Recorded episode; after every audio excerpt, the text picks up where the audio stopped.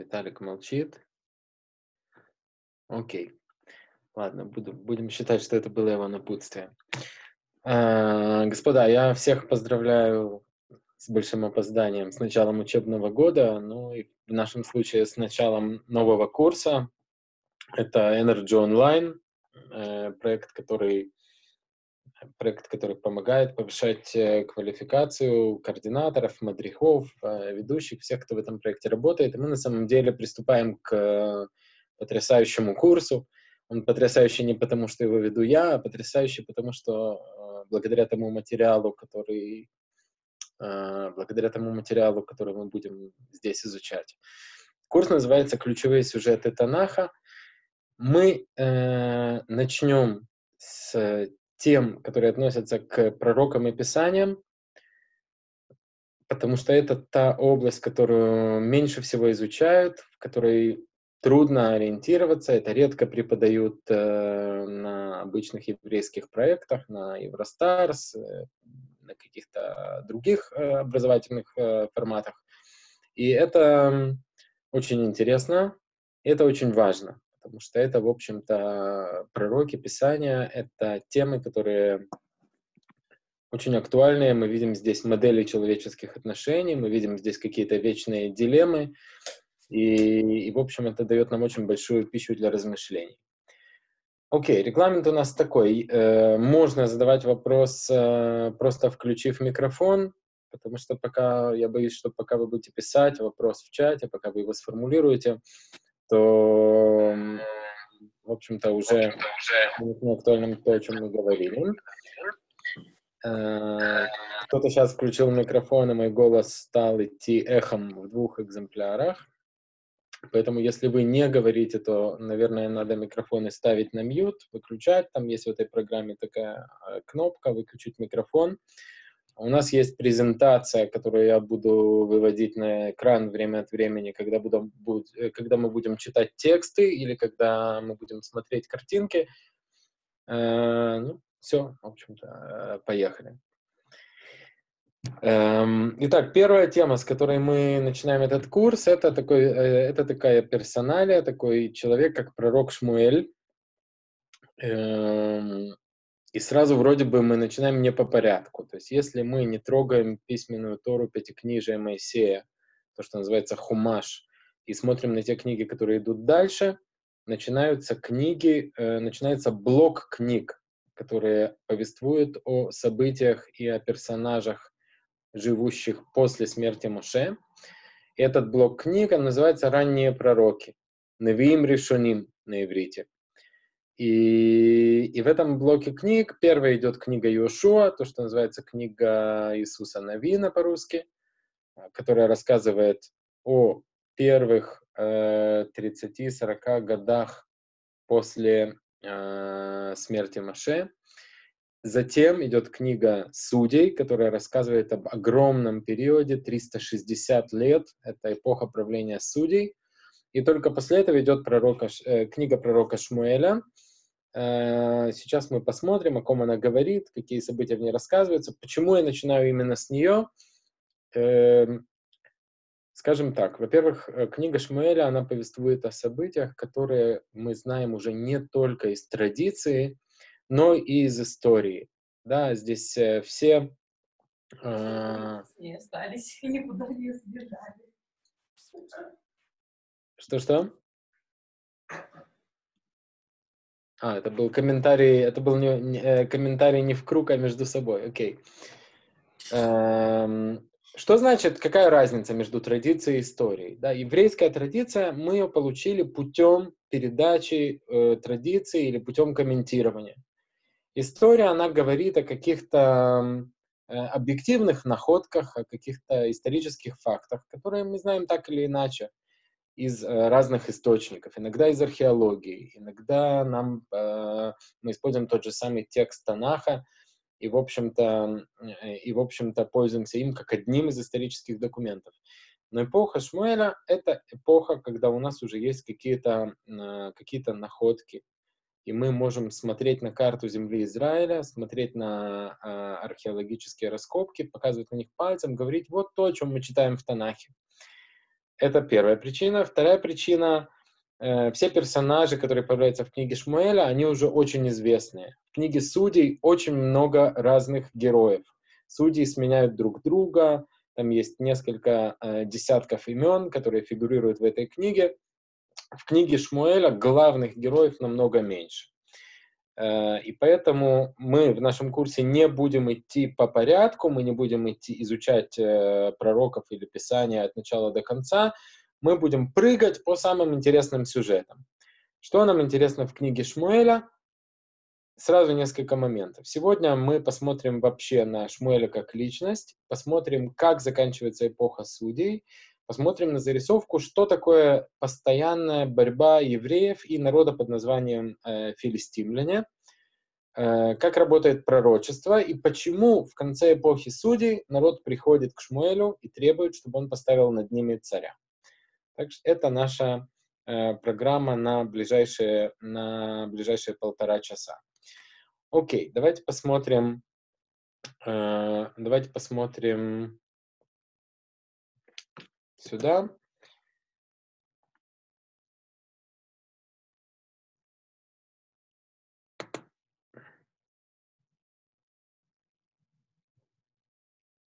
Окей, сейчас мне надо понять, как переключается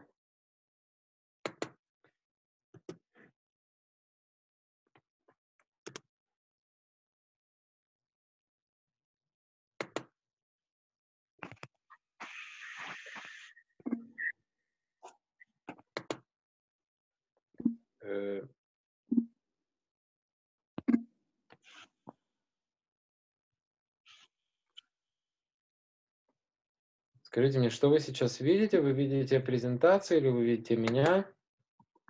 Тебя видим. Вы видите меня, окей. А, а сейчас? Сейчас экран. Сейчас экран. И в маленьком уголочке тебя.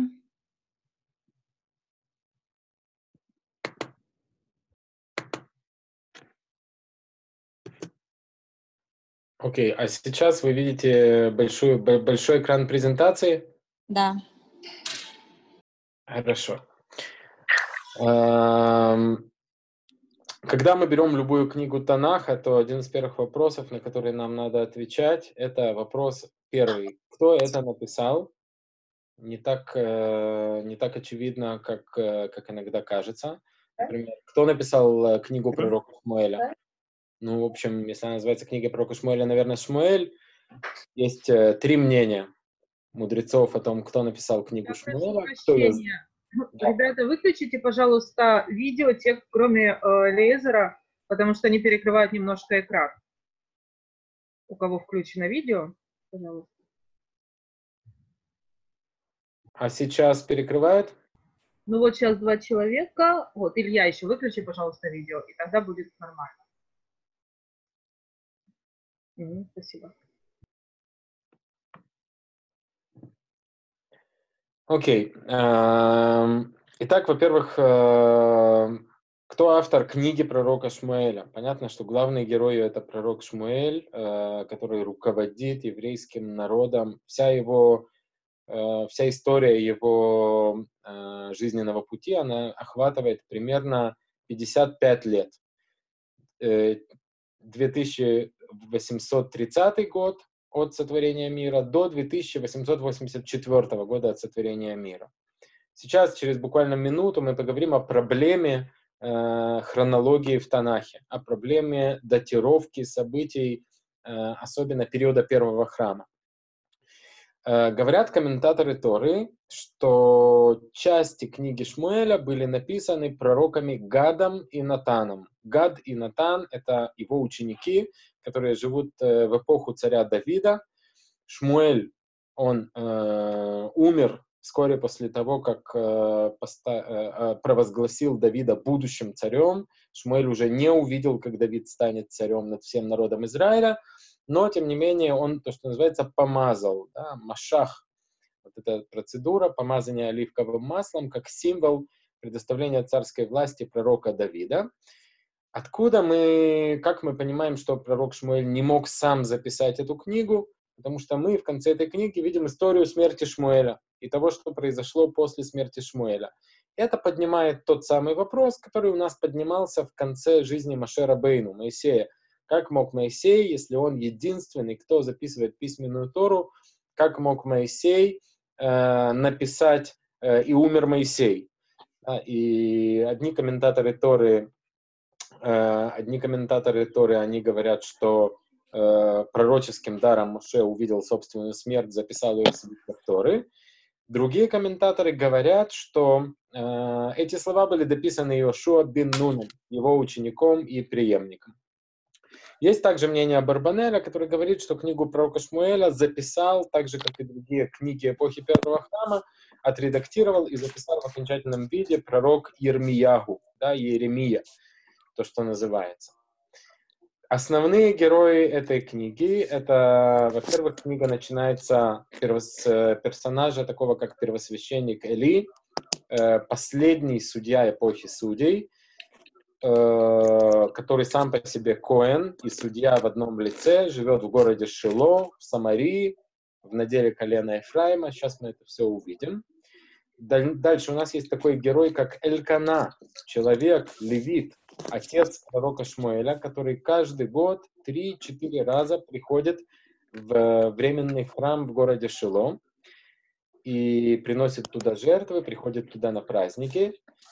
Э, дальше это сам пророк Шмуэль, и в конце книги Шмуэля главные герои — это уже царь Шауль и молодой, подающий надежды Э, юноша, которого, э, которого Шмуэль со временем э, обещает, что он станет будущим царем по имени Давид.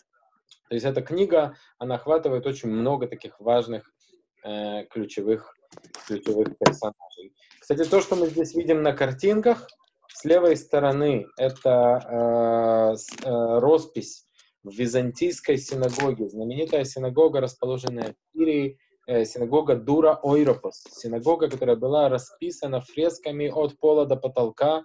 Мы видим там э, знаменитую карту земли Израиля, мы видим там очень много сюжетов библейских.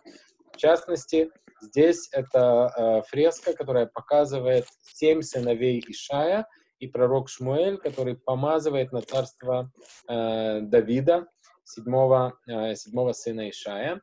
А с правой стороны мы видим э, то, что называется Наби Самвел. Это средневековый комплекс, э, включающий погребальную пещеру, расположенную в подвале, который по традиции средневековой э, начинают отождествлять с э, могилой пророка Шмуэля. Сказано, что пророк Шмуэль, он умер в том же городе и был похоронен в том же городе, где он жил, где прошла большая часть его жизни, его карьеры, город под названием Рама. Вот, есть спор историков, раввинов о том, где находится Рама. Некоторые говорят, что это э, Рамалла к северу от Иерусалима, один из пригородов э, столицы палестинской автономии под названием Эль-Рам. Э, другие говорят, что это э, нынешний район Иерусалима под названием Рамот. Э, третьи указывают э, именно на то место, где находится могила пророка Шмуэля, легендарная. Короче говоря, можно увидеть, что очень часто библейские названия, они продолжают жить на географической карте городов, и мы видим их э, в названиях районов, в названиях арабских деревень, и это дает нам возможность пытаться тоже, в общем, исследовать эту историю и пытаться э, идентифицировать те или иные места. Я сейчас скажу буквально три минуты, э, три минуты посвящу проблеме, еврейской хронологии. Сейчас я только посмотрю, что у нас пишут в чате.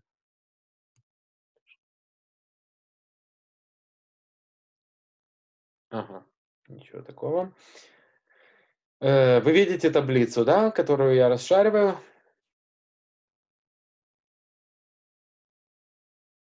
Ну, кто-нибудь один включите микрофон. Да, да, да, видим таблицу. Да, видите. Спасибо. Что в этой, в этой таблице мы видим, ну, плюс-минус основные события, которые э, от исхода из Египта и до э, разрушения первого храма. Вот вся эпоха, которая эпоха судей, царей и первый храм. Очень длинная эпоха, охватывающая охватывающая примерно 900, 800 лет, 800 с лишним лет. И у нас, как известно, все события, они датируются двумя способами. Есть традиционное еврейское летоисчисление от сотворения мира. Например, мы знаем, что Авраам родился в 1948 году от сотворения мира. Это легко запомнить, потому что это год создания э, государства Израиль. Есть много разных э, тостов застольных, которые на этой аналогии пытаются э, что-то учить. Так или иначе, э, сын рождается у Авраама, когда ему 100 лет. Это 2048 год. И исход из Египта происходит через 400 лет после рождения Ицхака. Так большинство комментаторов интерпретируют пророчество Аврааму. 400 лет будут твои потомки в земле чужой. Э, это все мы, в общем, видим сейчас в таблице. Да? Исход из Египта, верхняя строчка, 2448 год.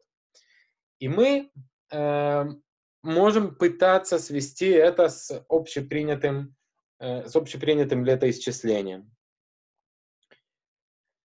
Эм, это очень непросто, потому что для этого нам нужны события, которые э, для, для того, чтобы э, соединить еврейский календарь с нееврейским календарем, мы, в общем-то, берем нашу традицию, какой год сейчас по еврейскому календарю, какой год по нееврейскому календарю, переводим это все э, в древние-древние времена, там, во второе тысячелетие до новой эры, когда, в общем, происходят все эти события, исхода из Египта, и мы получаем некоторую условную дату. То есть если мы э, говорим, что исход из Египта по-еврейски это 2440, то посмотрите на второй столбик, по общему летоисчислению это 1312 год до новой эры.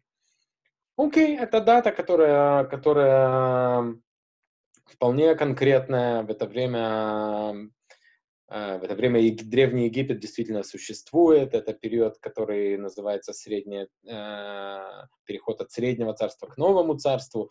Там есть определенные династии фараонов, 18 19 и можно, как Уолт Дисней, пробовать делать какие-то интерпретации, решать, что фараон, который был во время исхода евреев, это Рамзес, или наоборот, что фараон, который был во время исхода евреев, это фараон-реформатор Эхнатон можно много этим спекулировать. Но дальше мы в какой-то момент э, сталкиваемся с некоторой проблемой. Да, проблема, она э, в том... Главная проблема — это дата разрушения первого храма. Потому что у нас есть очень много вавилонских и сирийских источников, которые показывают нам 586 год, э, 586 год э, от сотворения э, извиняюсь, до новой эры. И еврейская хронология, она э, с этим не сочетается. По еврейской хронологии получается, что первый храм был разрушен в 422 году до новой эры. Теперь, я не буду пытаться сейчас э, изложить за пять минут, как это можно попытаться решить, как эту проблему предлагают э, разрешать разные раввины, историки, комментаторы Торы из интересных идей – мы эту проблему в рамках этого курса не решим. Поэтому э, я просто хочу вам указать на две э, версии, на две э, принятых хронологии, которые касаются эпохи Шмуэля, Шауля, Давида. Если мы посмотрим на среднюю колонку, то у нас здесь есть некоторая последовательность событий. Вот в 1244 году до новой эры умирает Иошуа бен Нун, начинается эпоха судей, которая, э, которая продолжается больше 300 лет, а если считать вместе с Йошуа, то порядка 350 лет. И в 930 году до новой эры, согласно вот этой еврейской традиционной хронологии, погибает в Газе Шимшон, великий богатырь Шимшон, тот самый, у которого были длинные волосы, которого мы, историю которого мы Э, может быть, э, изучим в продолжении этого курса. В тот же год, когда э, погибает Шимшон, руководителем народа становится первосвященник Эли, которого мы встречаем в нашей книге. И в тот же год будущая мама Шмуэля, Хана, приходит на молитву в переносной храм в город Шило, стоит и плачет, потому что у нее нет детей. Это год, с которого начинается наша история. Дальше мы можем посмотреть э, какие-то хронологические вещи. Ну, собственно говоря, я вам презентацию эту тоже потом с удовольствием подарю, дам на нее, э, дам на нее ссылку. Ее можно будет э, себе скачать и, и пользоваться ей. И вот и по, по этой еврейской хронологии получается, что э, Шауль, он правит 7 лет, всего от того момента, когда его помазал на царство наш пророк Шмуэль, и до того момента, когда он погиб э, в бою с филистимлянами. После этого становится царем Давид. И Давид правит 33 плюс 7, 7 лет, и потом 33 года после завоевания Иерусалима в Иерусалиме. И вот тут у нас получается, что по нашей традиционной хронологии, основанной на событиях Танаха, на дате исхода из Египта и на дате э, нам говорит э, нам говорит Танах, что царь Шломо построил первый храм через 480 лет после их исхода из Египта. Эта цифра, она названа черным по белому в самом тексте, э, в самом тексте Танаха. И поэтому с этой цифрой нам э, нечего делать. Параллельно справа, если вы посмотрите на колонку «Версия, принята историками», историки, указывая на э, письменные источники, на археологические находки, на общую канву событий Танаха, они предполагают, что Давид царствует в Хевроне около тысячного года до новой эры. Соответственно, примерно в тысячном году до новой эры он завоевывает Иерусалим, переносит столицу и правит в Иерусалиме еще 33 года – Соответственно, царь Шломо строит первый храм по этой версии намного-намного э, намного-намного раньше, чем по еврейской хронологии. И этот спор в 150 лет, он никуда не девается, он присутствует в процессе изучения Торы, нам тоже придется с ним жить.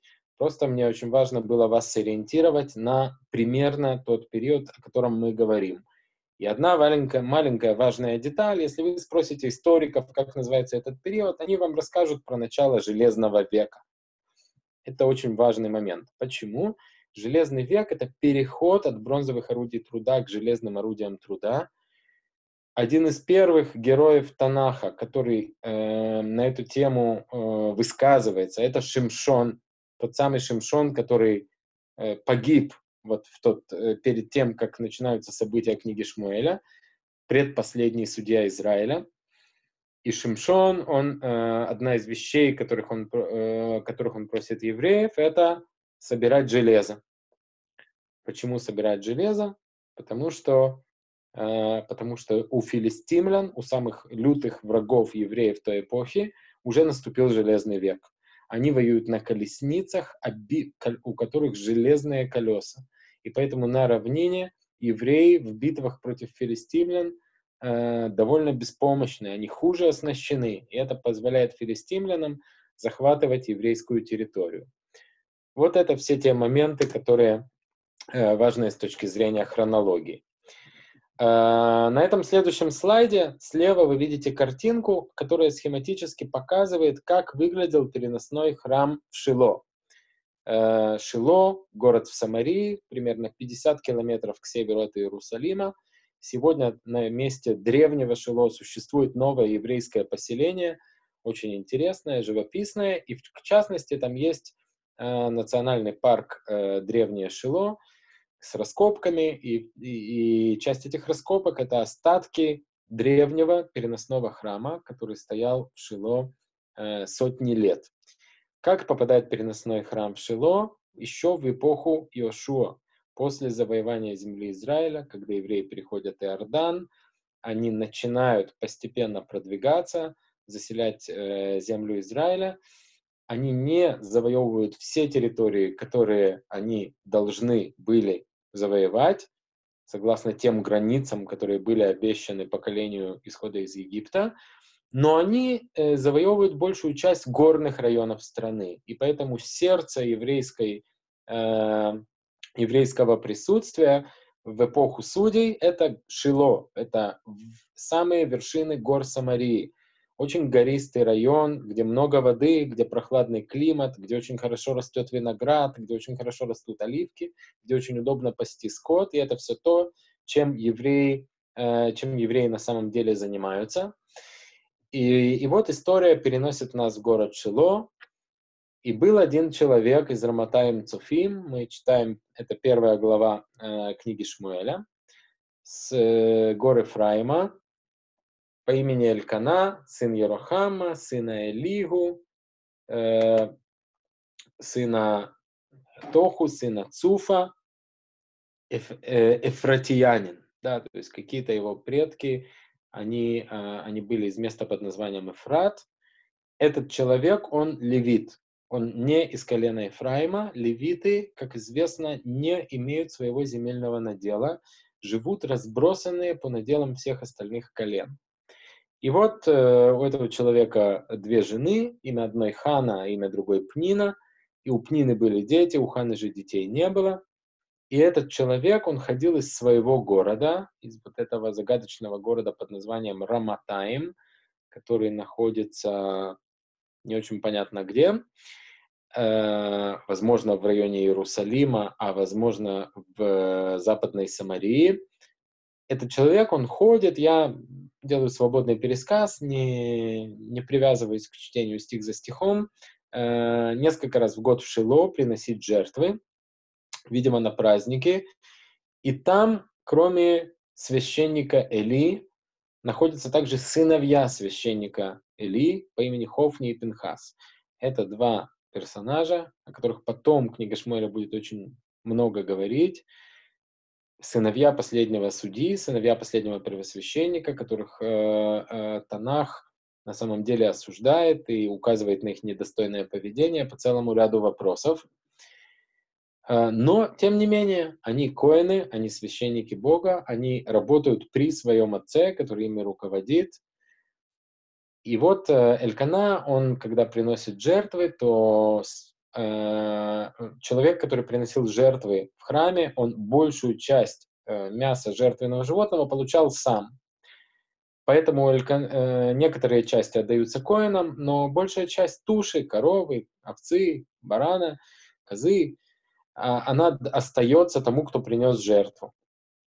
Э, и, и он э, вместе со своими женами, и он вместе со своими женами эту жертву ест прямо там, в Шило. Э, и той жене, у которой нет детей, он даже он дает двойную порцию, чтобы подчеркнуть, как он ее любит. А соперница, вторая жена по имени Пнина, дразнит Хану комментаторы говорят, что она дразнит ее для того, чтобы Хана молилась о том, чтобы у нее родились потомки. То есть комментаторы представляют Пнину, ну, в общем, э, тоже праведной женщиной, которая таким образом подталкивает вторую жену э, к тому, чтобы она моли, э, молилась. И так делала Элькана каждый год. Одна жена дразнила, а эта плакала и не ела. Хана плакала и не ела. И Сказала Элькана, что ты плачешь, почему ты не ешь, и от чего скорбит сердце твое, разве я не лучше десяти сыновей? Ну и, в общем-то, э, видимо, этот аргумент его не утешает. Дальше э, Хана, она молится Богу вот э, в этом шатре, в мешкане, и в своей молитве она дает обед, она дает клятву и говорит, что Господь воинств, э, Ашем Цваот, если ты увидишь страдания твоей рабы и вспомнишь обо мне, и не забудешь меня, и дашь мне дитя мужского пола, то я отдам его Господу на все дни жизни его, и бритва не коснется его головы. Как называется человек, который посвящен Богу на все дни жизни, бритва не касается его головы? Наверное, э, вы слышали такое слово, как назир. Да, и кто, собственно, Э, и кто, собственно говоря, один из самых известных назиров, это Шимшон. Заметьте, комментаторы говорят, что в день, когда, э, когда хана э, приходит и молится в переносном храме в Шило, это тот самый день, когда умер Шимшон. И она обещает, что ее ребенок, он тоже, соответственно, станет э, назиром.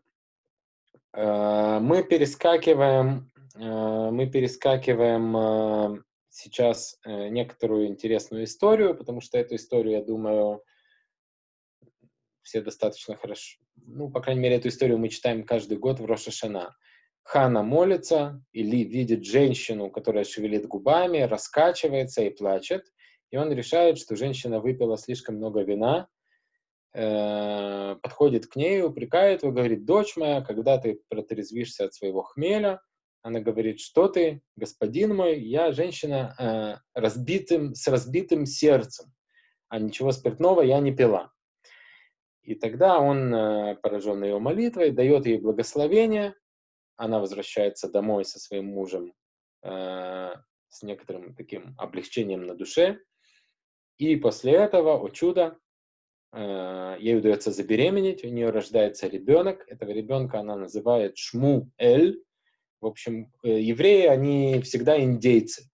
Все евреи в каком смысле? Все еврейские имена, они говорящие в Танахе. Да? Человека не называли просто так э, Сережей или Лешей или э, Витей, потому что так имя красивое, так звали дедушку или еще что-нибудь в таком духе. Когда человеку давали имя, то имели в виду, э, то имели в виду какие-то качества. Так же, как у индейцев э, ребенка называют орлиным глазом и стребиным когтем, вот у евреев имена они тоже говорящие. Мы видим расшифровку имен всех сыновей Якова, всех 12, например, колен Израиля. Реувен, смотрите, сын. Э, Шим он услышал печаль. И, в общем, каждый из сыновей Якова, мы увидим расшифровку их имен. Что такое Шмуэль? Услышал Бог. У нее не было детей, Бог услышал ее молитвы, родился ребенок, чудо. Она в знак благодарности, она в знак благодарности э, дает ему имя, услышал Бог. И этот ребенок э, подрастает, мы его, и дальше мы его, жена, она его приводит, э, Хана, его мать, кстати, это первый персонаж Торы, который зовут Хана, отсюда это имя, одно из самых распространенных еврейских имен, ну, так же, как Шмулик, это тоже, в общем, одно из самых распространенных еврейских имен. Э, и, и имя ее второй жены, да, соперницы, э, та, которая Пнина, оно тоже является до сегодняшнего дня распространенным еврейским именем из чего мы, в общем, видим, что у нас отношение к ней, тем не менее, как к положительному персонажу.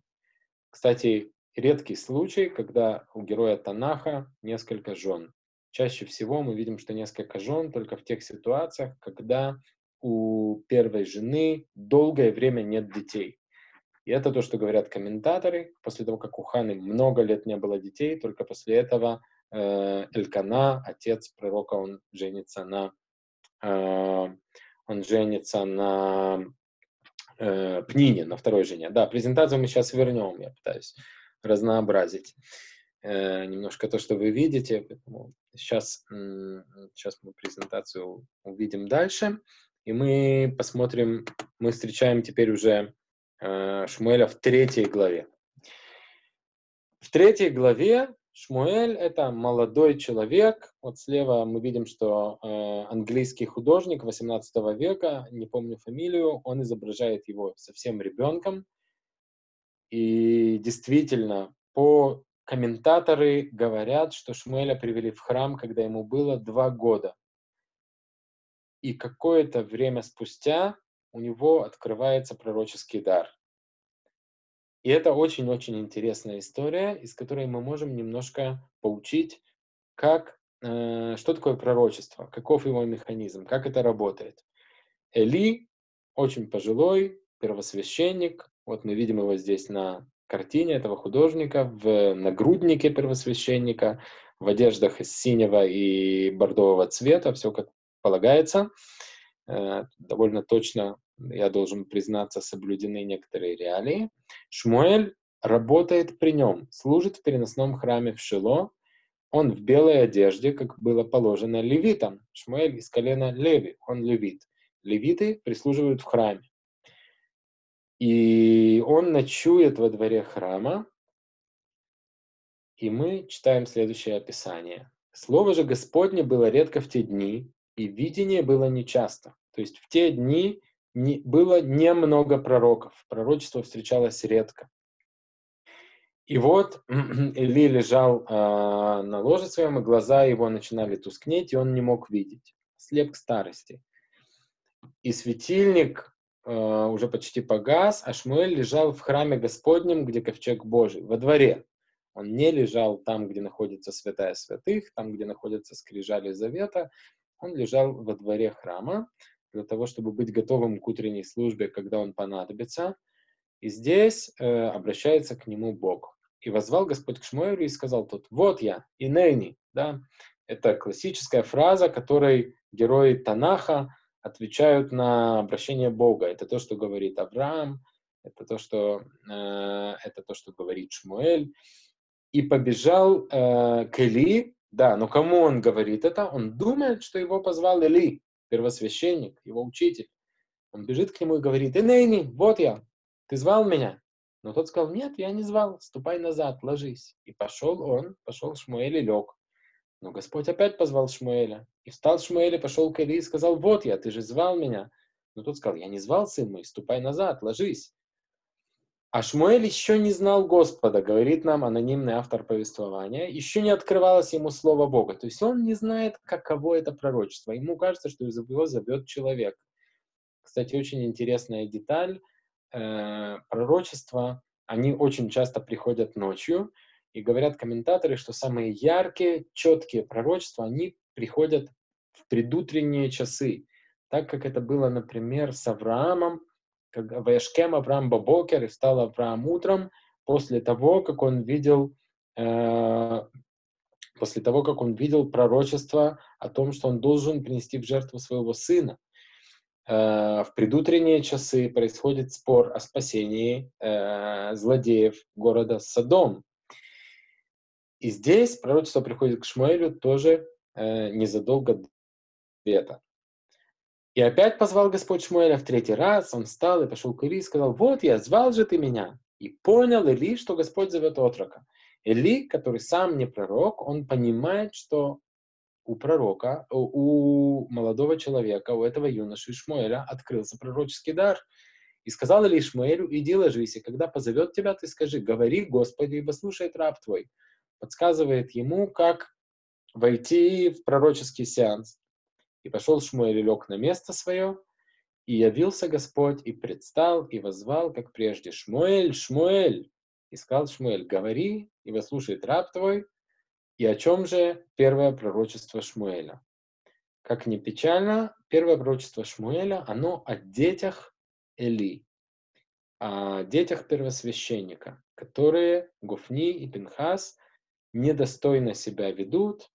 Э, книга Шмуэля приписывает им несколько, приписывает им несколько неблаговидных поступков, говорит о том, что они специально задерживали паломников, которые приходили в храм, о том, что даже женщины, которые приносили жертвоприношения после родов, они не спешили принести в жертву их голубей и отпустить их домой, делали вид, что у них очень много работы, э, брали взятки. Устный комментарий э, говорит, что подходил, когда человек начинал уже готовить то, что ему по праву принадлежит от жертвоприношения, которое он принес в храм, то есть человек принес животное, отдал определенные части коинам, то, что полагается коинам, правая голень, внутренние органы э, и так далее. Все остальное его. Он начинает это готовить, подходит кто-то из коинов, или подходят сами сыновья Или с вилкой такой длинной, говорят, вот это тоже коин. И, в общем, таким образом забирают часть э, той порции, той, э, того мяса, которое принадлежит э, паломнику, тому, кто принес жертву его семье. При этом есть в Талмуде интересное высказывание. Э, в Талмуде в трактате Шаббат есть эпизод, где приводится длинный список людей, о которых Тора, Танах говорит, как о совершивших определенные ошибки, определенные проступки. И Талмуд, устная Тора, мудрецы намного более поздних времен говорят, всякий, кто скажет, что кто-то согрешил, Ино элатое, не иначе, как заблуждается. Что означает не иначе, как заблуждается? Не прав. То есть те, которые читают рассказ про сыновей Эли и думают, что здесь написано, что они действительно э, спали с женщинами, которые приносили жертвы в переносной храм, и были такими э, коррумпированными, развращенными типами, тот не прав. Теперь, с другой стороны, это не означает, что можно относиться к сыновьям Или эм, э, э, к сыновьям э, Или как э, к праведникам, да, Тора четко говорит нам, что то, что они совершали, это ошибка, это некоторый грех. Но тот, кто думает, что этот грех это просто примитивное свинское, скотское поведение, он не прав. И что происходит дальше? В этом пророчестве Шмуэль получает следующую информацию. Подожди, Лезер, заинтриговал и кинул. Так что же надо думать? Что, что надо думать по поводу того, что говорит Талмуд? Мы встретим это высказывание по отношению к очень многим. К Шаулю, к Давиду. Да, Шауль, про которого сказано, что он преследовал Давида, хотел его убить. Мы увидим это в следующей встрече про взаимоотношения, которая будет посвящена царю Шаулю и э, его отношениям с Давидом. Давид, у которого мы видим ситуацию с Батшевой, когда он берет э, замужнюю женщину, которая ему нравится, и, в общем-то, по простому тексту Писания делает так, что ее муж погибает на войне очень быстро и эффективно. Говорит Талмуд, не спешите с выводами. Когда вы читаете подобные эпизоды, когда сказано про сыновей, ну вот, например, про сыновей Эли, говорят, что они э, спали с женщинами, которые приносили жертвы после родов. Да? Ужас, чудовищно, прелюбодеяние. По еврейскому закону казнь за такие поступки. Не то, что разжалование из первосвященников. Но комментаторы, они говорят, что когда отец упрекает их, он их упрекает, говорит, люди говорят об этом. То есть что здесь происходит? Человек, он э, высокомерно относится к паломницам, которые приносят, например, жертвы после родов. Они не спешат принимать этих голубей, барашков, козлят и получают даже определенное удовольствие от того, что в переносной храм стоит такая очередь. Через некоторое время люди начинают говорить об этом, а, они не принимают жертвоприношения, к чему это приводит? Это приводит к тому, что женщина не успевает до захода солнца принести свою жертву, и ей приходится остаться ночевать в Шило. А, зачем же они оставляют их ночевать в Шило? И дальше начинается полет человеческой фантазии. То, что утверждает Талмуд, то, что утверждает Талмуд, это то, что те поступки, которые кажутся ужасными злодеяниями со стороны героев Танаха, это поступки не такие простые. Да? Сыновья Или, они не занимались прелюбодеяниями направо и налево. Но они подставляли себя под ситуацию, когда про них можно было такое подумать. И они пренебрежительно относились к людям, которые приходят в храм и ждут их профессиональной помощи. Да? То есть как чиновник, который видит большую-большую очередь и совершенно не спешит обслуживать пенсионеров, которые смиренно ждут, когда, а, когда он их позовет. Это такое общее направление того, как я предлагаю интерпретировать высказывание Талмуда по поводу тот, кто говорит, что сыновья Или согрешили, он заблуждается, да, он ничего не понял. Э, ответил на вопрос? Плюс-минус. Да, спасибо. Окей. О чем же пророчество Шмуэля? О том, что дом Эли, он, у него будет отобрана функция первосвященников. Они перестанут быть первосвященник, то, что называется Коэн Гадоль, э, и первосвященство, оно уйдет вообще от рода Итамара. Эли из рода Итамара. Помните, у Аарона было двое сыновей, вернее, у него было четверо сыновей. Двое погибли во время э, в пустыне, во время освящения переносного храма. Надав и Авигу. Это, может быть, тоже одна из историй, которую мы поучим в будущем. Остаются еще два сына, Элязар и Итамар. Элазар старший и Тамар младший. Когда Арону приходит время умирать, он снимает одежды, надевает их на Элазара. После Аарона многие-многие десятилетия и столетия первосвященники, они искали из потомков Элазара. Дом Эли — это первая семья первосвященников из рода Итамара. То есть в какой-то момент первосвященство в храме, оно переходит от э, Элазара к Итамару. И, и проклятие, которое в эту ночь слышит Шмуэль, заключается в том, что я сужу, говорит Бог, я исполню над Эли все, что я говорил о доме его, от начала до конца. И сказал я ему, что я сужу дом его навеки за вину. Какую вину? В том, что он знал, как сыновья его навлекают на себя проклятие и не обуздывал их. Очень интересная педагогическая зарисовка. Родители, которые видят, что их дети совершают дурные поступки и не пытаются их обуздывать, навлекают проклятие на, весь дом прямом и переносном смысле слова. И поэтому, говорит Бог, поклялся дому Или, что не искупится вина дома Или ни жертвой, ни дароприношением вовек. Дароприношение имеется в виду добровольная жертва. Да? Не, есть жертвы двух видов. Жертвы за грех, которые называются там Ола, Хатат, Ашам. И есть жертвы, которые добровольные жертвы от чувства благодарности, которые называются Шламим, Недовод. И лежал Шмуэль до утра, и отворил он двери дома Господня. Это одна из работ, которые должны делать левиты, да, снять засов, открыть двери, чтобы, э, чтобы посетители могли войти во двор храма. Но он боялся рассказать об этом видении Эли. Но Эли, который был старый, мудрый человек, позвал Шмуэля и сказал, «Шмуэль, сын мой», и сказал тот, «Вот я». Да, он не только Богу отвечает, и Нейни, вот я, он своему учителю также отвечает. И сказал Или, что за слово говорил Бог тебе, не скрывай от меня. И Шмуэль, рассказ пропущенный стих здесь, э, для экономии места презентации, Шмуэль рассказывает ему все это, и так Шмуэль становится пророком. Постепенно он становится общепризнанным пророком. Мы читаем, и вырос Шмуэль, и Господь был с ним, и не обронил Шмуэль из всех слов своих ничего на землю имеется в виду, что Шмуэль, он не упускал ничего из тех пророчеств, которые он получал.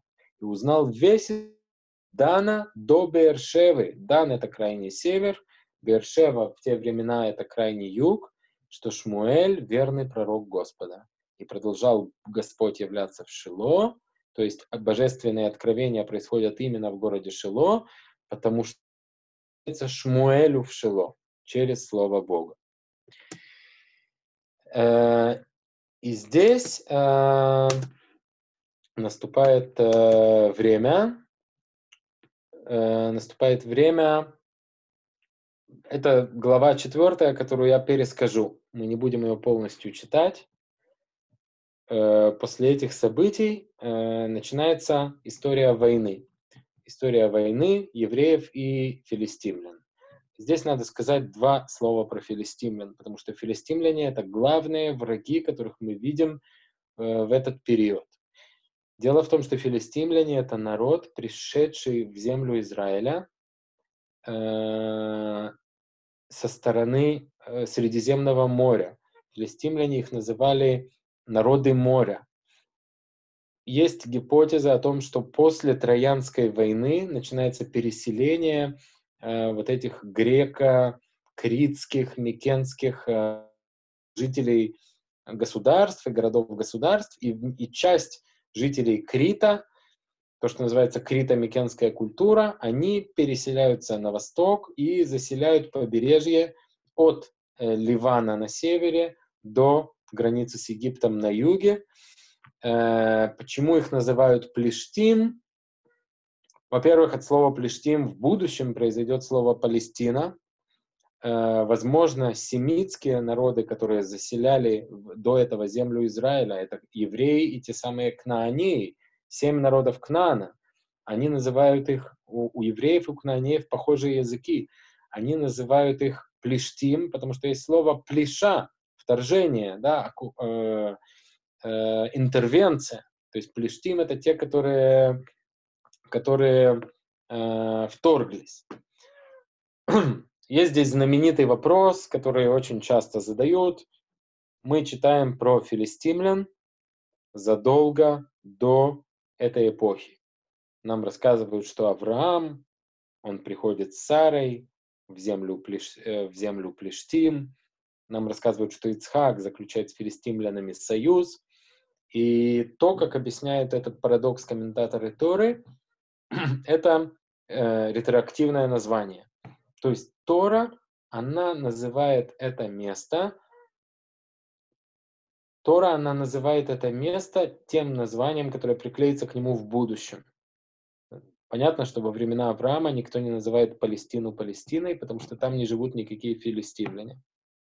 Филистимляне появляются в 12-11 веке, э, в 13, 12, 11 можно поспорить, то есть параллельно евреям. И это два народа, которые вытесняют хананское население и которые, по сути, делят между собой э, эту территорию. То есть народы Кнаана постепенно их, э, постепенно их оттесняют, постепенно их выживают из этой страны, а евреи и филистимляне — это два новых, молодых, очень активных народа, которые вступают в борьбу между собой. И один из первых, кто очень активно борется с филистимлянами, это Шимшон, который в, наш, в начале нашей истории, собственно, на войне с ними и погиб. И здесь перед нами в эпоху Шмуэля очередной эпизод еврейско-палестинских войн. Да, вот они, самые настоящие палестинцы, задолго до палестинских арабов, живущих, которые так себя называют сегодня. Э, евреи выходят против филистимлян на войну. Евреи располагаются станом при Эвен-Эзере, а филистимляне в Афеке. Э, мы посмотрим скоро на карте, где эти места расположены. Важные места, потому что это источники воды. Это очень большие источники воды э, в районе нынешнего города Роша-Айн, там, где э, крупные реки стекают с Самарии на прибрежную равнину. И и, и это то место, где есть, где река Яркон, она разливается, и там нельзя просто так пройти по берегу Средиземного моря. То есть это единственное место, где пройти по берегу Средиземного моря, надо зайти вглубь суши. Ну, неважно, это такие географические детали, но очень важные, да, потому что Танах, он всегда привязан к земле, он всегда привязан к карте Израиля. Для того, чтобы понимать, что происходит, нам приходится открывать карты, атласы и, и смотреть на это все. Что происходит? Происходит бой, в котором евреи терпят поражение и теряют погибшими 4000 человек. 4000 человек — это очень много. И для евреев это большой шок. Евреи возвращаются в стан, и тогда старейшины э, принимают решение надо принести из Шило ковчег завета, Арона Кодыш. Тот самый ковчег завета с двумя золотыми ручками, с ангелами, керувами э, на, наверху на крышке. И говорят они, и он войдет в среду нашу и спасет нас от руки врагов наших. И народ э, пошел, идет в Шило, берут у Эли ковчег завета – Теперь, это не какое-то событие из ряда вон выходящее. Евреи, кто-то помнит, когда евреи выносили на войну с собой ковчег Завета из более, из других эпизодов, которые мы видим э, в Танахе, в Библии?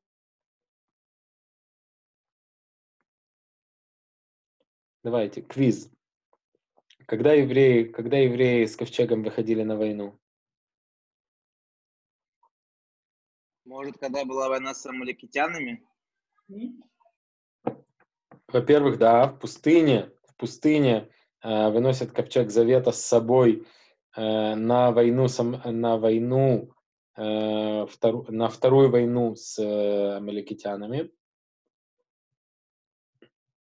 И еще один эпизод, когда выносят ковчег завета, это э, когда берут, когда э, воюют за Иерихон, Ковчег Завета выносят из переносного храма и семь раз обходят с ним стены Иерихона. После этого каждый день по одному кругу, в седьмой день семь кругов, и, обойдя с Ковчегом Завета семь раз э, семь раз Ерихон, коины трубят в шафары, трубят в трубы, и, и стены Ерихона падают. То, э, то, то есть, в общем-то, это происходит, это происходит не первый раз. Э, такие, так, э, это уже, э, это уже делалось э, ранее. Э, например, перед, также перед войной с Медьяном. Это 31 глава книги Бамидбар, когда Моисей перед смертью ведет последнюю свою войну против медианитян за то, что они развратили целенаправленно э, евреев, и за то, что была эпидемия из-за медианитян.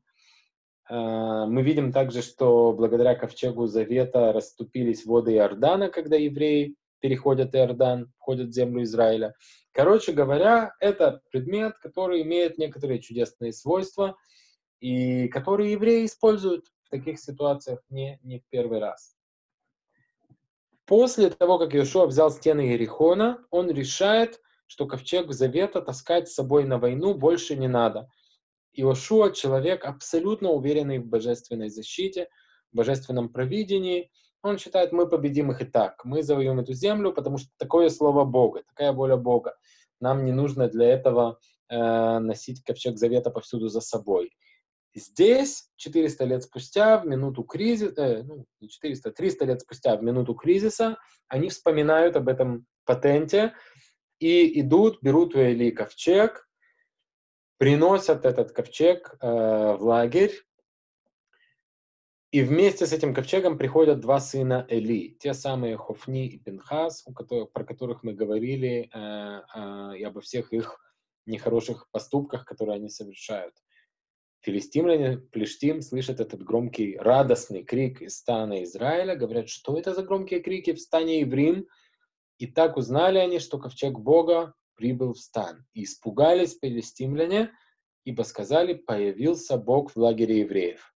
То есть так окружающие народы воспринимают появление ковчег Завета. Да. Бог появился не, не больше, не меньше.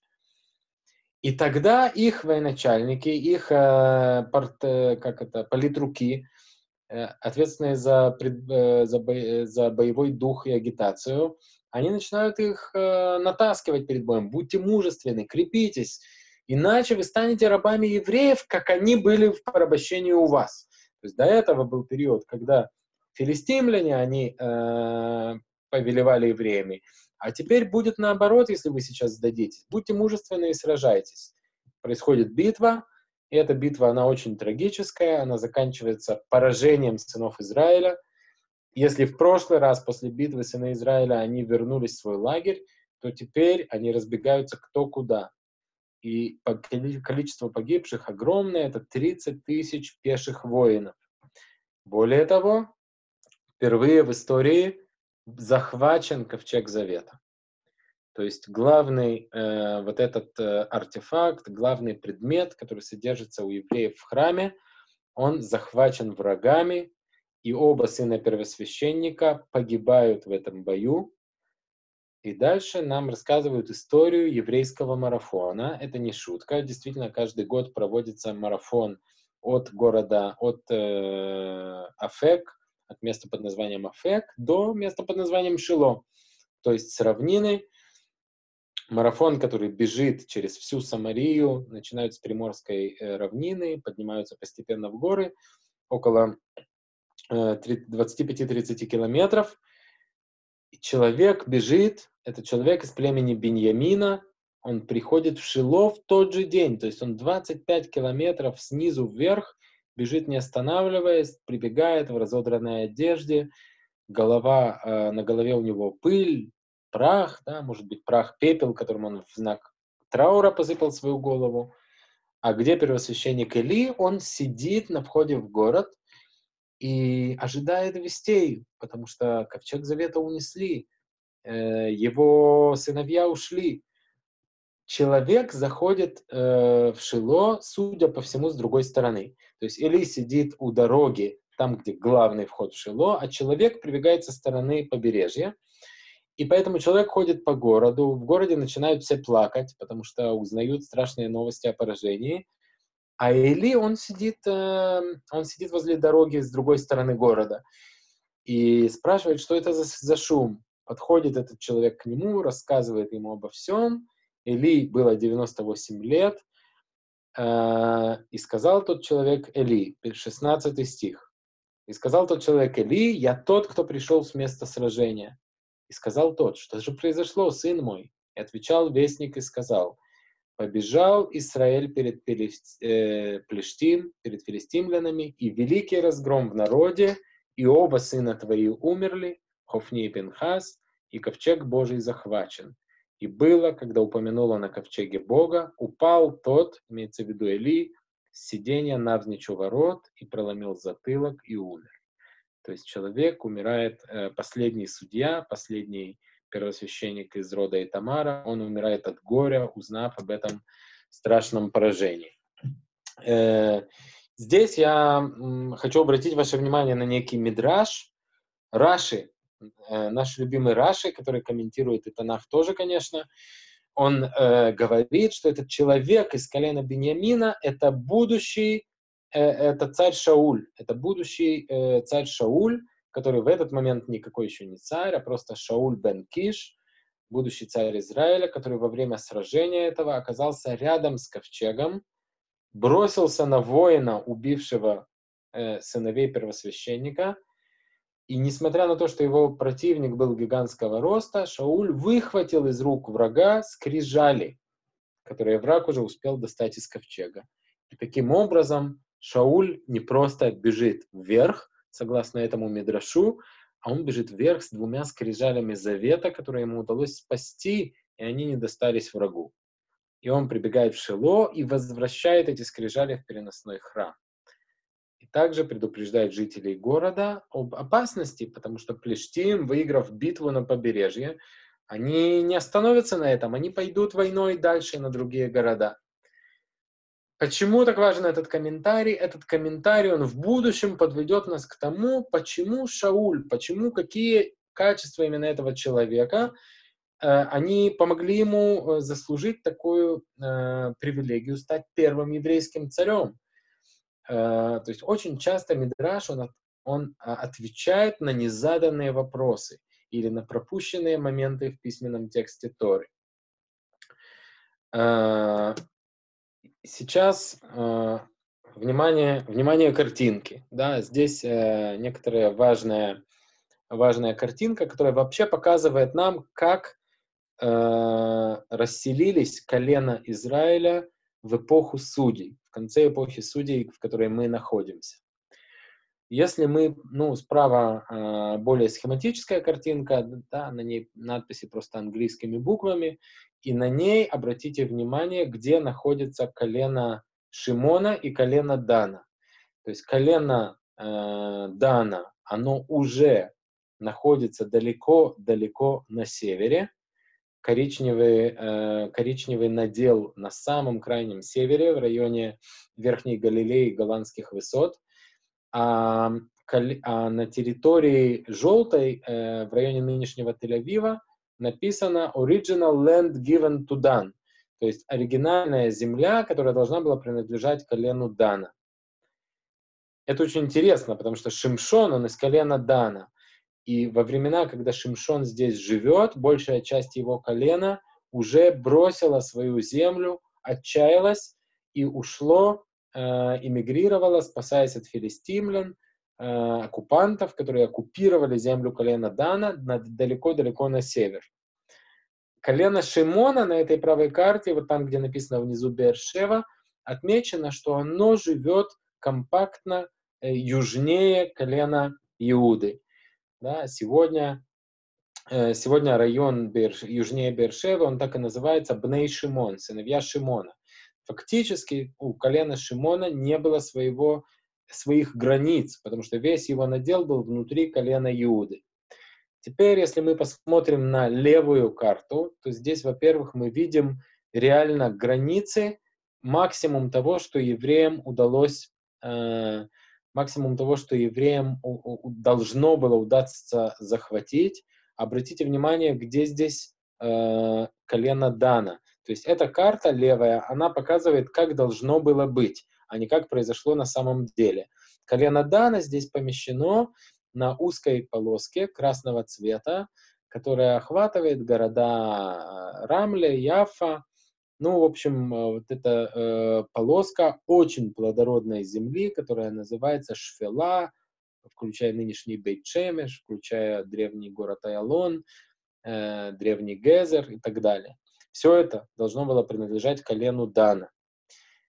Э, юго-западнее полоска земли, которая отмечена словом плешет, то есть те самые э, палестинцы, филистимляне, которые, э, которые приходят э, параллельно евреям и оккупируют эту землю, постепенно э, становятся ее э, повелителями. Кстати, на этой карте очень хорошо видно, насколько разного размера наделы достались коленам.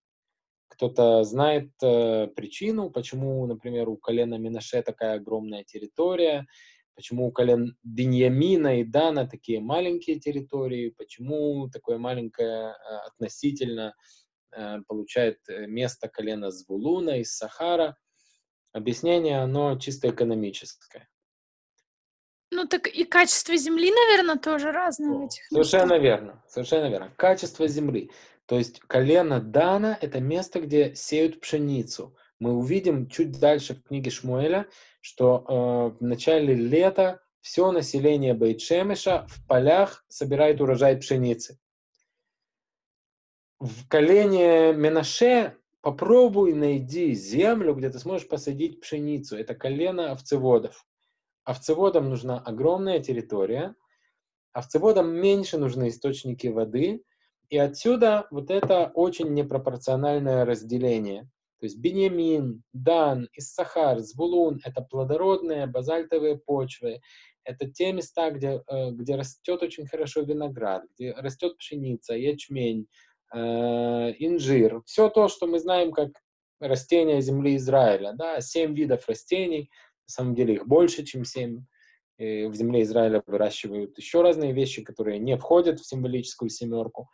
И это то, что мы здесь действительно видим на карте. Поэтому войны с филистимлянами, они затрагивают, вот какие колена мы уже упомянули сегодня. Мы упомянули колено Ефраима, потому что город Шило, столица еврейская того времени, находится в э, уделе колена Ефраима. Вы это видите на правой карте. Розовая территория, на которой написано Ефраим. Мы видим, что и Шило, и Бейт-Эль два очень важных места, они оба находятся в колене Ефраима. Эм, дальше мы упомянули колено Беньямина, из которого был э, гонец, о котором устная Тора говорит, что это Шауль. Мы видим, что э, то, где живет пророк Шмуэль, он левит, он может жить на земле разных колен. Его город Рама ну, это трудно рассмотреть, на, э, трудно рассмотреть, потому что очень мелкая карта, левая, которая на иврите. Но Рома находится в уделе Беньямина. И, и мы видим также истории колен Иуды и Дана, которые главные колено, живущие на границе войны, на той границе, на которой идет война с э, Плештим, на которой идет война с филистимлянами. Э, идем дальше. Э, и здесь мы видим, э, собственно говоря, тоже карту. Это карта, география тех мест, по которым ходит пророк Шмуэль. Итак, чем заканчивается война? Война заканчивается гибелью Эли, гибелью сыновей Эли, и Шмуэль становится, собственно говоря, предводителем народа. Я сейчас быстренько вернусь в хронологию и мы посмотрим, что это по датам. Э, мы видим э, вот здесь, что Эли руководит народом с по-еврейски с 2830 э, по 2870. Это то, что говорит нам текст Танаха, что Эли руководил народом 40 лет. По международному летоисчислению Э, по версии Танаха это 930-890, тоже 40 лет. Соответственно, в 890 году до новой эры или в 2870 году по-еврейски начинаются годы руководства Шмуэля. И лет, э, и, и лет руководства Шмуэля еще после смерти Эли, это еще 14 лет. В эти 14 лет он успеет помазать на царство двоих царей Израиля. И Шмуэль фактически после гибели Эли и его наследников становится э, предводителем, предводителем народа Израиля, главным пророком и судьей. Шофет, шоф, э, шуфтим, эпоха судей, мы называем их шуфтим не просто потому, что они судили народ, но и потому, что они были э, как бы главными старейшинами, главными авторитетами. И Шмуэль, он занимает именно эту функцию. Теперь, что говорит нам книга Шмуэля? Что он не основывает себе никакой столицы, он продолжает жить в своем городе, в городе Рама. Из своего города Рама он ходит по разным другим городам, и в этих других городах судит народ. Это та карта, которую мы видим здесь. То есть Шмуэль, он приходит в вот э, Рама, которая в колене Беньямина, мы видим ее на левом нижнем краю карты, навер... чуть-чуть выше место под названием Мицпа, Бейтель, Михмаш, Гева, это все земли Беньямина и Ефраима. И мы видим, что в основном карьера Шмуэля, она связана с землями этих двух колен. Да? Он живет в колене Беньямина и ходит по городам не по всей земле Израиля, а, видимо, только к тем коленам, которые находятся под его влиянием. И это очень логично. Его семья родом из Ефраима, поэтому для них это сын того самого Эльканы, который был из э, наших, из левитов, живущих в колене Ефраима. Все основные события его жизни потом происходят в колене Бениамина, и там он строит свой дом. Поэтому это те два колена, которые больше всего его слушают. Что в это время? Теперь еще одна карта. Есть странствие пророка Шмуэля, а есть то, что происходит э, с ковчегом Завета. И мы, э, если проследим за стрелочками, посмотрите, где находится город Шило. Город Шило, он находится наверху этой карты, в верхней части карты. От него ведет такая э, прерывающаяся стрелочка в виде ромбиков к Эвен Аэзеру. Это та битва, во время которой э, филистимляне захватывают ковчег Завета. После этого мы видим жирную черную стрелку, куда, куда филистимляне, Плештим тащат ковчег Союза, Арона Кодыш. Они его тащат в замечательный, известный нам всем город Аждот. Аждот – один из пяти городов филистимлян, одно из пяти княжеств, э, которыми они управляют, города, которые изначально должны были быть э, территорией колена Иуды, но которые колено Юды потеряло из-за э, нашествия этих самых плештим. Эти города — это Газа, всем печально известная, Ашкелон, про который вы тоже, наверное, слышали, Аждот, и еще два города чуть менее известных. Город Гат, если кто-то слышал про, про Кирьят Гат, а, есть большая хаббатская община, вот Кирьят Гат — это он назван в честь древнего филистимлянского Гата, и еще один город Экрон чуть посевернее. Это пять городов филистимлян. Они привозят ковчег Союза в Аждот, и в Аждоде начинается эпидемия. Комментаторы говорят, эпидемия чего-то похожего на геморрой, очень неприятная.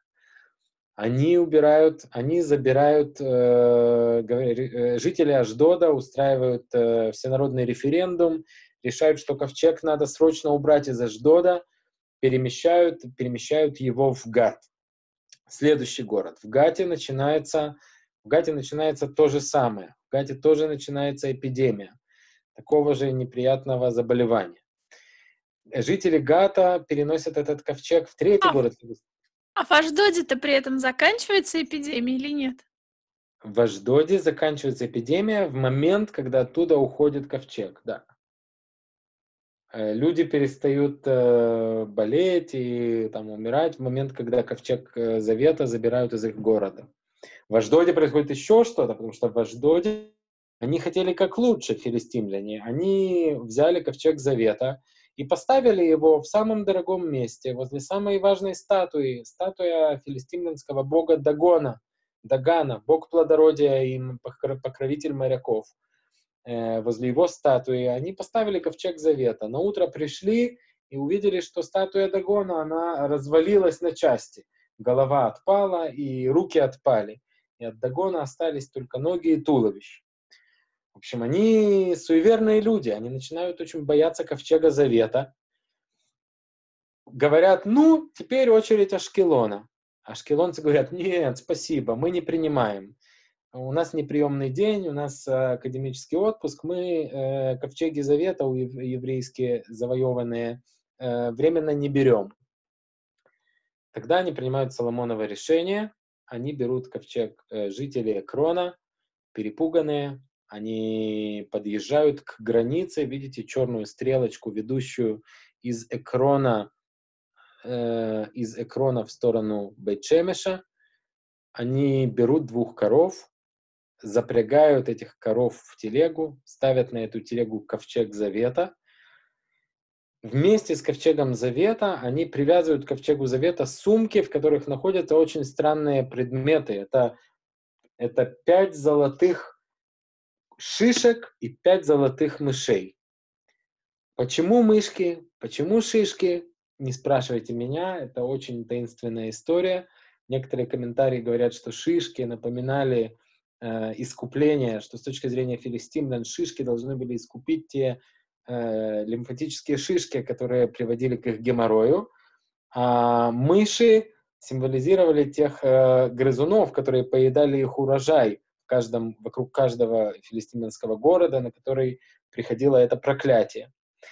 Э, и, в общем-то, две коровы с одной телегой, с ковчегом завета на телеге, напоминаю, в котором было, были все священные предметы, кроме скрижалей завета, спасенных, согласно устной торе, во время битвы. Э, и этих коров отпускают без погонщика. И, и эти коровы, они идут сами по себе, без погонщика, и идут прямехонько в сторону Бейт-Шемиша, туда, где живут евреи, в, в землю колена Егуды, приходят к Бейт-Шемишу, там еврейские жнецы видят ковчег Завета, э, им становится очень интересно, что, что же это такое.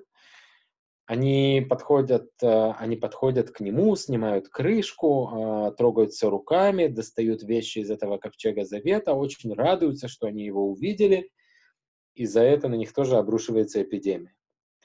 То есть проблема, она не только у филистимлян, но и евреи, которые без достаточного почтения относятся к Арона Кодышу, да, к священному ковчегу, э, и на них тоже падают несчастья, и и в Бейчемеше, и, и, и, и в Бейчемеше тоже происходит, э, в Бейчемеше тоже происходит э, много, много неприятностей, да, как написано, и поразил Бог людей города Бейт-Шемеш, потому что они смотрели, имеется в виду для любопытства, что же там в ковчеге Бога, и поразил 70 человек, вместо 50 тысяч. То есть грех этот тянул на то, чтобы погибло 50 тысяч, там, не знаю, полколена Иуды. Но Всевышний он все-таки э, пожалел народ, и поэтому погибли 70 человек. Когда есть 70 человек, то всегда устная Тора вспоминает про связь 70. 70 это Санедрин, 70 это количество старейшин, то есть 70 человек это главы народа, да, говорят они, главы народа колена Иуды, они погибли. И вот э, и, и, э, получается ситуация, когда все боятся ковчега завета. Сидят евреи и говорят, послушайте, был ковчег завета в Аждоде, были несчастья в Аждоде, переместился в, э, в Гат, были несчастья в Гате, переместился в Экрон, были несчастья в Экроне. Мы думали, что только у филистимлян происходят несчастья от того, что к ним принесли ковчег завета, но нет. Видеть, мы, теперь мы видим, что в Бейт-Шемеше произошло то же самое. В Бейт-Шемеше тоже э, эпидемия унесла 70 человек. И тогда они вспоминают про общину такого места в колене Иуды под названием Кирьят Ярим, где был праведный человек по имени Авинадав. Они обращаются к нему и говорят, ты пожилой человек, ты, тебе уже поздно бояться смерти, и ты праведник, может быть, тебе повезет. Нельзя же бросить на произвол судьбы ковчег, э, ковчег Всевышнего. Они приносят ковчег в Кирьят Ярим. Если сегодня будете путешествовать по Израилю, Кирьят Ярим — это э, существующий тоже населенный пункт между Иерусалимом и Тель-Авивом. Если посмотреть на эту карту, вы видите немножечко правее над надписью Иуда слово Евус. Евус — это название Э, это название Иерусалима до того, как его, как Иерусалим стал еврейским, до того, как его завоевал Давид. И, и, и собственно говоря, в Кириат Ярим, это 20-25 километров западнее Иерусалима, находится ковчег 20 лет. То есть еще много-много лет, пока мы будем э, разбирать другие сюжеты Танаха, все это время ковчег находится в доме Авинадава в Кирят Ярим. А где же находится сам переносной храм? Дело в том, что тут, тут есть очень интересная вещь. Археологи, которые раскопали э, Шило, вот эту древнюю столицу, где был переносной храм, нашли там то, что называется слой э, пожарища, слой сгоревшего города. Они э, видят однозначно, что пришли какие-то завоеватели, эти завоеватели пришли примерно в конце XI, начале X века до новой эры и разрушили, сожгли город. И также одна из развалин, одна, э, один из основных разрушенных объектов, которые археологи находят в Шило, по их утверждению, это остатки того самого мешкана. Дело в том, что у мешкана были каменные фундаменты, деревянные толстые стены, а наверху мешкан был покрыт э, Э, кожами, шатрами из кож животных, так как это было в пустыне во времена переносного храма. Так или иначе, все это время Мешкан находится в городе под названием Нов, к северо-западу от Иерусалима.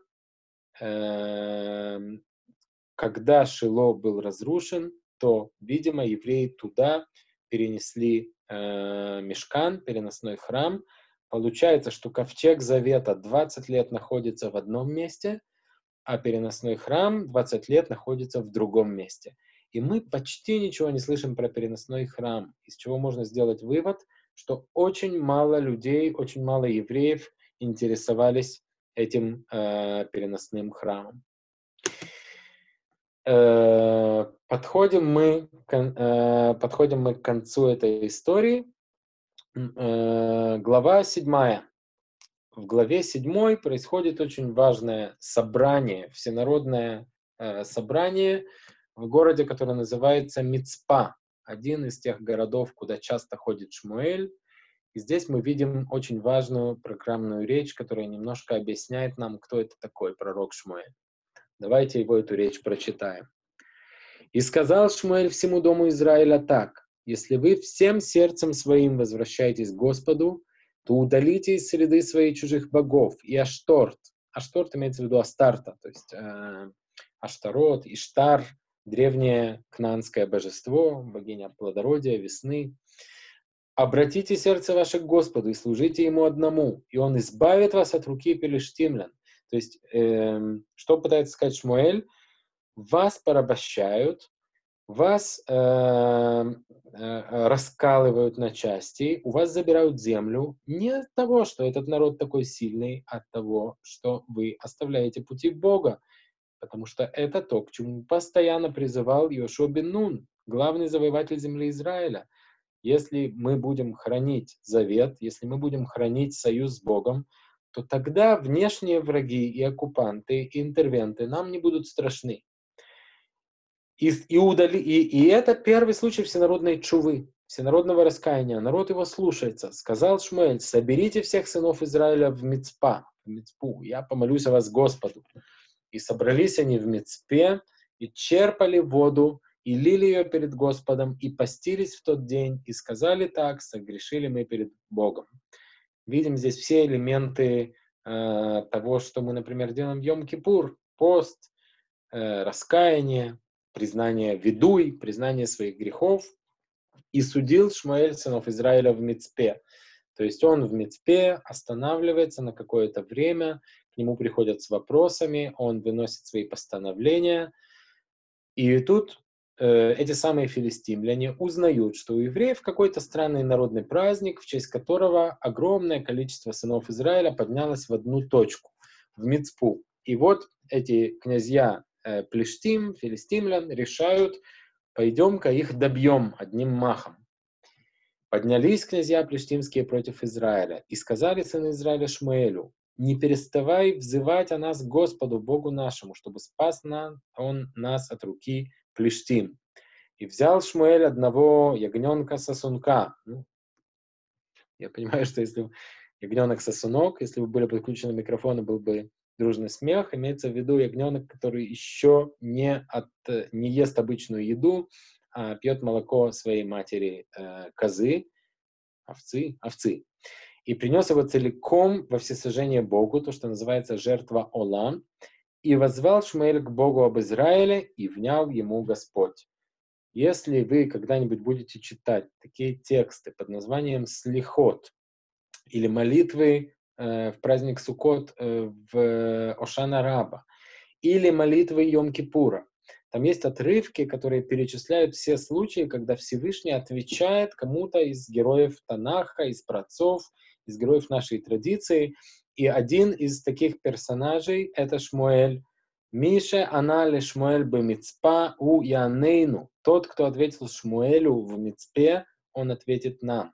То есть вот этот, э, эта церемония, эта молитва Шмуэля в Мицпе, она считается одним из таких очень знаковых моментов еврейской истории. И было, когда Шмуэль возносил жертву Ола, а филистимляне пришли сразиться с Израилем, прогремел Господь громом великим над филистимлянами. Можно воспринимать это как аллегорию, как метафору. Некоторые комментарии говорят, что это реальное природное явление, что в небе над, э, среди ясного неба начал греметь гром, и привел филистимлян в смятение, и были они разбиты народом Израиля, и вышли израильтяне из Мицпы и преследовали Пелештимлян.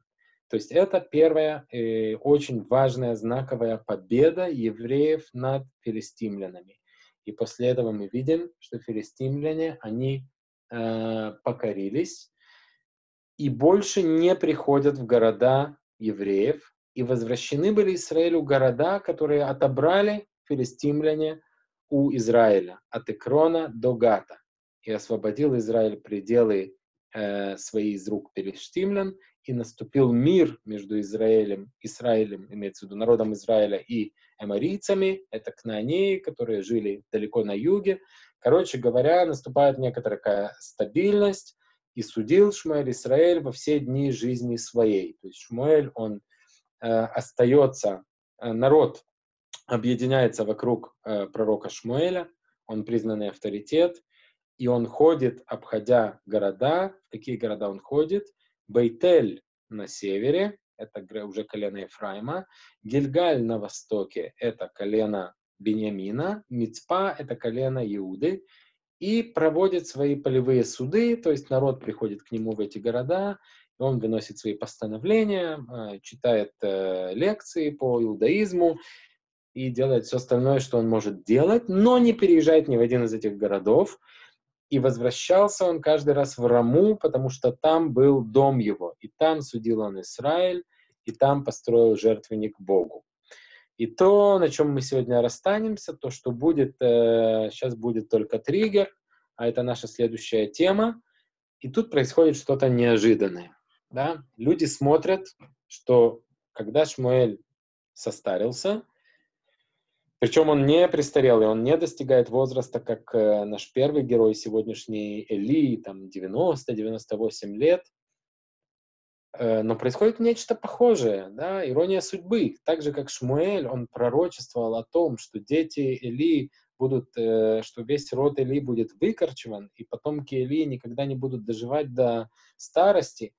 В общем-то, почему? Потому что они были недостойными людьми и совершали какие-то прегрешения, то же самое происходит с ним самим. Два сына у Шмуэля, и было у него два сына, имя первенца Йоэль, имя второго сына Авия. Были они судьями в Бершеве. Левиты, где хотят, там живут, пошли э, в земли Иуды и Шимона, и не ходили его сыновья путями его, и клонились они вслед за корыстью, и брали они подкуп, и искривляли суд. Да?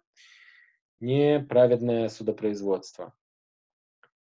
Это некоторая такая преамбула. Что происходит после этого? И сошлись все старейшины Израиля, то есть главы колен, пришли к Шмуэлю в Раму. И сказали они, вот, ты состарился, а твои сыновья не ходят путями твоими. И ныне поставь нам царя, чтобы судить нас, как у всех народов. И худо было речение это в глазах Шмуэля, когда они сказали, дай нам царя, чтоб судить нас. И молился Шмуэль Богу. И сказал Бог Шмуэлю, внемли глазу народа во всем, что они э, скажут тебе, ибо не тебя отвергли они, но меня отвергли они от царства над ними. То есть, почему Шмуэлю, это, с этим вопросом мы сейчас э, разойдемся размышлять, очень странно в Торе, в книге Дворим, э, мы видим заповедь назначить царя. То, что вы сейчас видите на слайде. Когда придешь ты в страну, тра-та-та-та-та, которую Бог дает тебе, овладеешь ей, поселишься в ней, и скажешь, поставлю я над собою царя, подобно всем народам, что вокруг меня, то поставь над собою царя, которого изберет Бог всесильный твой из среды братьев твоих поставь над собой царя, не можешь подставить над собой чужеземца, который не брат тебе. Это то, что говорит Тора в главе Шофтим про назначение царя. Если это заповедь Торы, почему Шмуэль недоволен? Это то, что мы, это то, что мы э, будем обсуждать в следующий раз. Персоналия Шауля, и дальнейшая история того, как первый еврей, э, история первого еврейского царя и то, что потом будет уже после Шауля. Шауль и Давид — это наша следующая тема. Ну, давайте дадим возможность задать какие-нибудь вопросы. Ну, так получается же, что они еще не овладели всей землей, а сказано, владей землей, потом поставь царя. Окей. Нет проблемы с хронологией. Слышу. Непонятно, в какой момент, э, непонятно, в какой момент эта заповедь начинает действовать. Да? И мы увидим в следующий раз, что комментаторы, они довольно расколоты во мнениях по поводу этого. Э, ну, например, некоторые говорят, некоторые говорят, что эта заповедь, она не обязательная, она факультативная. То есть, если народ захочет поставить царя, то надо поставить царя с определенными Э, качествами. Другие очень, э, Талмуд, например, очень категорически говорит, что три заповеди, заповеданные народу Израиля, сделать, когда они входят в землю Израиля.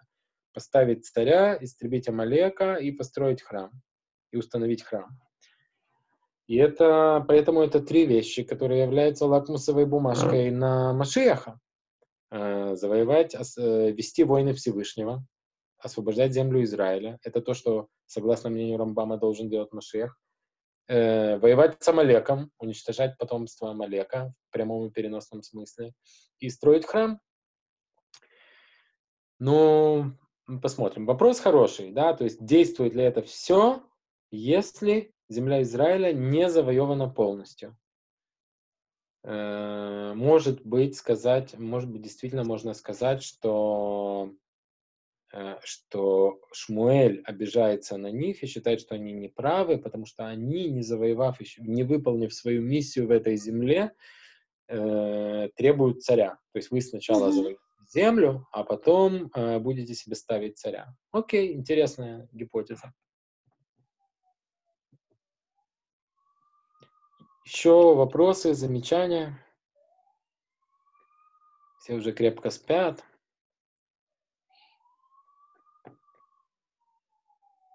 Ладно, тогда мы здесь делаем на этом месте троеточие. Спасибо всем, кто был э, с нами. Э, ждите презентацию, ждите презентацию для э, тех, кто захочет ей пользоваться. Она будет отправлена через э, Виталика Тихова. И встретимся на следующем занятии нашего курса. Спасибо большое, очень здорово. Прямо остросюжетный сериал. Танах — Спасибо, это... ждем презентацию. Спасибо большое. Танах — это и есть остросюжетный сериал. Ладно, Спасибо, спасибо большое. до связи. Всем доброй ночи, хорошей недели. До свидания.